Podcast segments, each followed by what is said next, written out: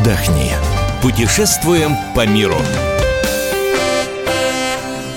Мы приветствуем всех любителей путешествий. С вами Антон Арасланов и Ольга Медведева. А в этом году, Антон, знаешь, вот все большей популярностью такие направления пользуются, как Армения, Грузия, Азербайджан, Белоруссия. Ну, то есть вот по ближайшим странам таким а, ездят Потому что, во-первых, а, дешевле туда добираться, потому что перелеты не такие дорогие, а по акциям так вообще можно а, найти очень дешевые билеты. Ну и плюс внутри страны мало того, что недорого и доступно в основном россиянам, но еще и все как любят наши туристы, чтобы их принимали хорошо, знаешь, такие, чтобы гостеприимные. А как мы знаем, вот а, во всех этих странах очень гостеприимный живет народ, и уж если порции, то порции, если экскурсия, то экскурсия. Более того, в рейтинге Skyscanner на 2017 год Абхазия, Армения и Грузия находятся на очень приличных местах. Этот рейтинг составлен относительно того, где не очень дорого, достаточно бюджетно отдохнуть самостоятельно в этом году.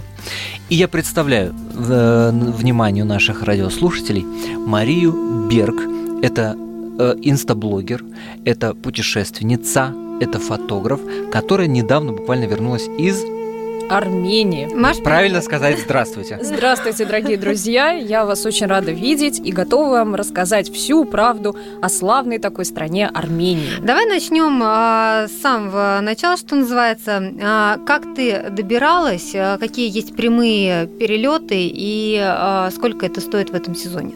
На самом деле до Армении добраться можно двумя способами, самыми простыми. Это полететь на самолете. Мне обошлись билеты буквально 8 тысяч. На самом деле это туда достаточно... И обратно. Да, это туда и обратно. Это достаточно дешевые билеты. В среднем ценник 12 тысяч. 10-12 тысяч. Э, можно добраться и на своей машине. На самом деле в Армении я видела очень много машин с российскими номерами. Это в основном южные регионы, но встречаются даже и москвичи, и жители Санкт-Петербурга. Значит, людям интересно, и люди готовы потратить ценное время в пути, чтобы добраться до Армении и посмотреть ее красоты. Потому что по Армении нужно, конечно, путешествовать на машине. Где поселиться?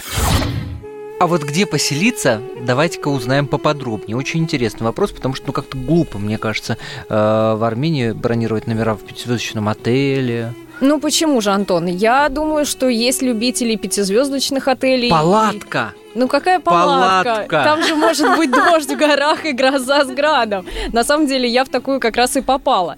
Поэтому нет. Если вы останавливаетесь в Ереване, то вы можете совершенно спокойно через Booking или другие сайты бронирования э, гостиницы, отелей, вы можете выбрать себе подходящее место для жизни. Я лично бронировала через Booking и нашла неплохую гостиницу, которая, к сожалению, из-за большой загруженности была вынуждена меня переселить в гостиницу пара-папам выше классом. И я была безумно довольна, что... Ну, это какая-то семейная гостиничка, э, или это прям, прям Это отель, был четырехзвездочный отель в центре ага. города с прекрасным видом из окна. Первоначальный номер у меня был с видом на стену, буквально в метре от моего окна была стена. Но буквально через пару часов э, нас переселили в шикарный номер с видом на город. И я была безумно довольна за небольшие деньги, которые я потратила на мини-отель на шумной улице. Меня переселили в хороший номер, в хорошем, в тихом месте, с хорошим видом. Но в этом плане там проблем действительно нет, Антон. Я точно в такую же ситуацию попадала. Расскажу в двух словах, когда мы забронировали это апартаменты. Это для... обычная история.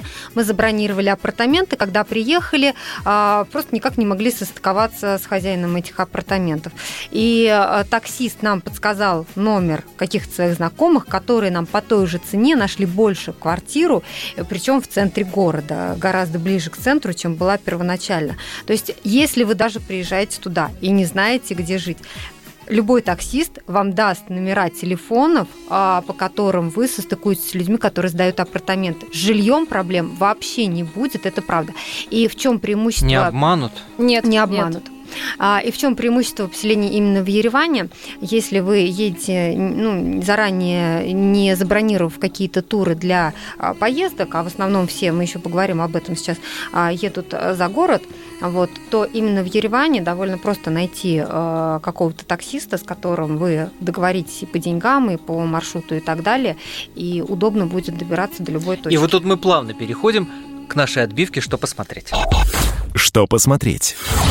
Итак, а что посмотреть-то, собственно? Вот Оля уже начала говорить о том, что надо за город ехать в Ереване, что вообще смотреть нечего. Да, Оля права как раз в этом плане. Все, э, все жители Еревана и вообще в Армении нацелены на туризм. Это практически единственный их заработок в стране.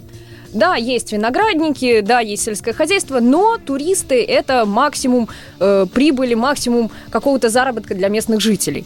Поэтому практически все таксисты, они являются экскурсоводами. Вы можете заранее из дома найти человека, с ним договориться о том, что он вас встретит, будет катать по всей Армении. Да, Ереван это обычный город современный, в котором, к сожалению, э, лично я не нашла каких-то особых красот. Конечно, можно походить по центру, посмотреть на площадь республики, посмотреть посмотреть на потрясающий каскад, подняться наверх и посмотреть на Арарат, э, подняться к матери Армении или съездить даже к э, музею геноцида.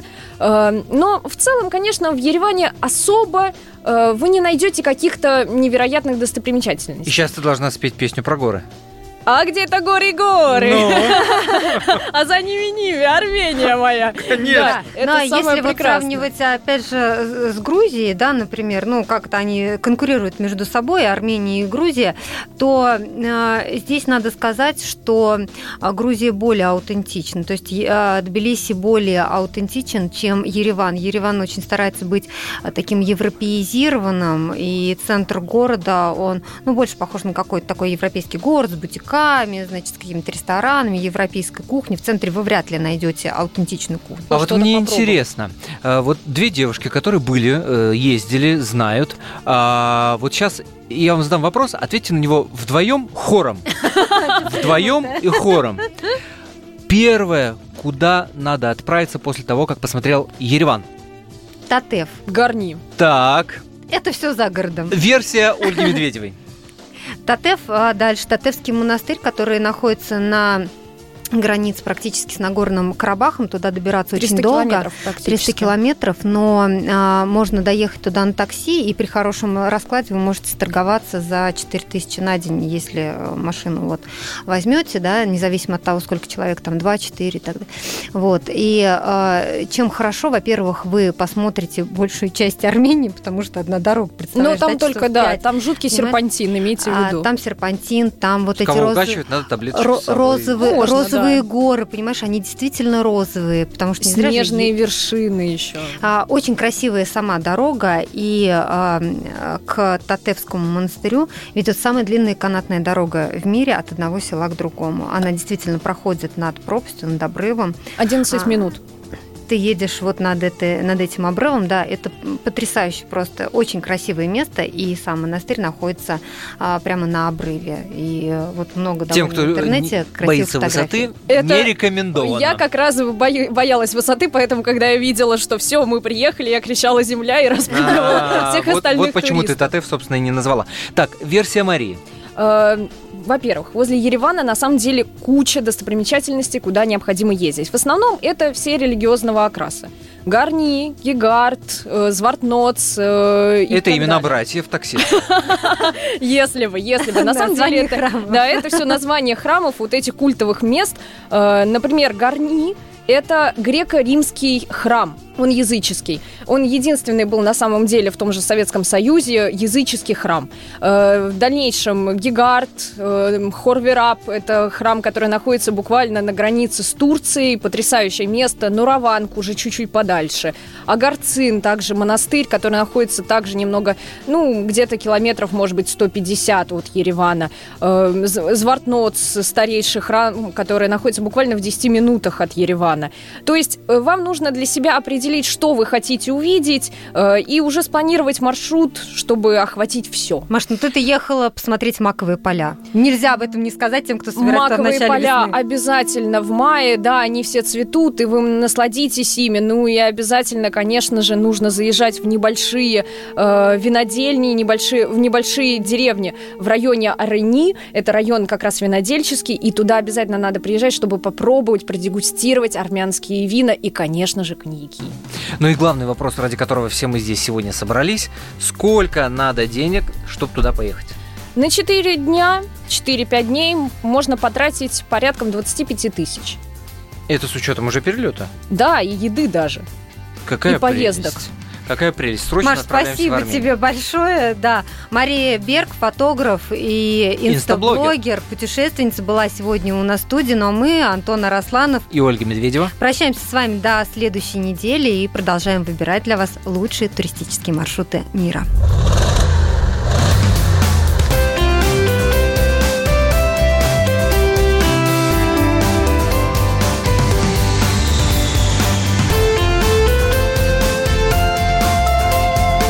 Отдохни. Путешествуем по миру.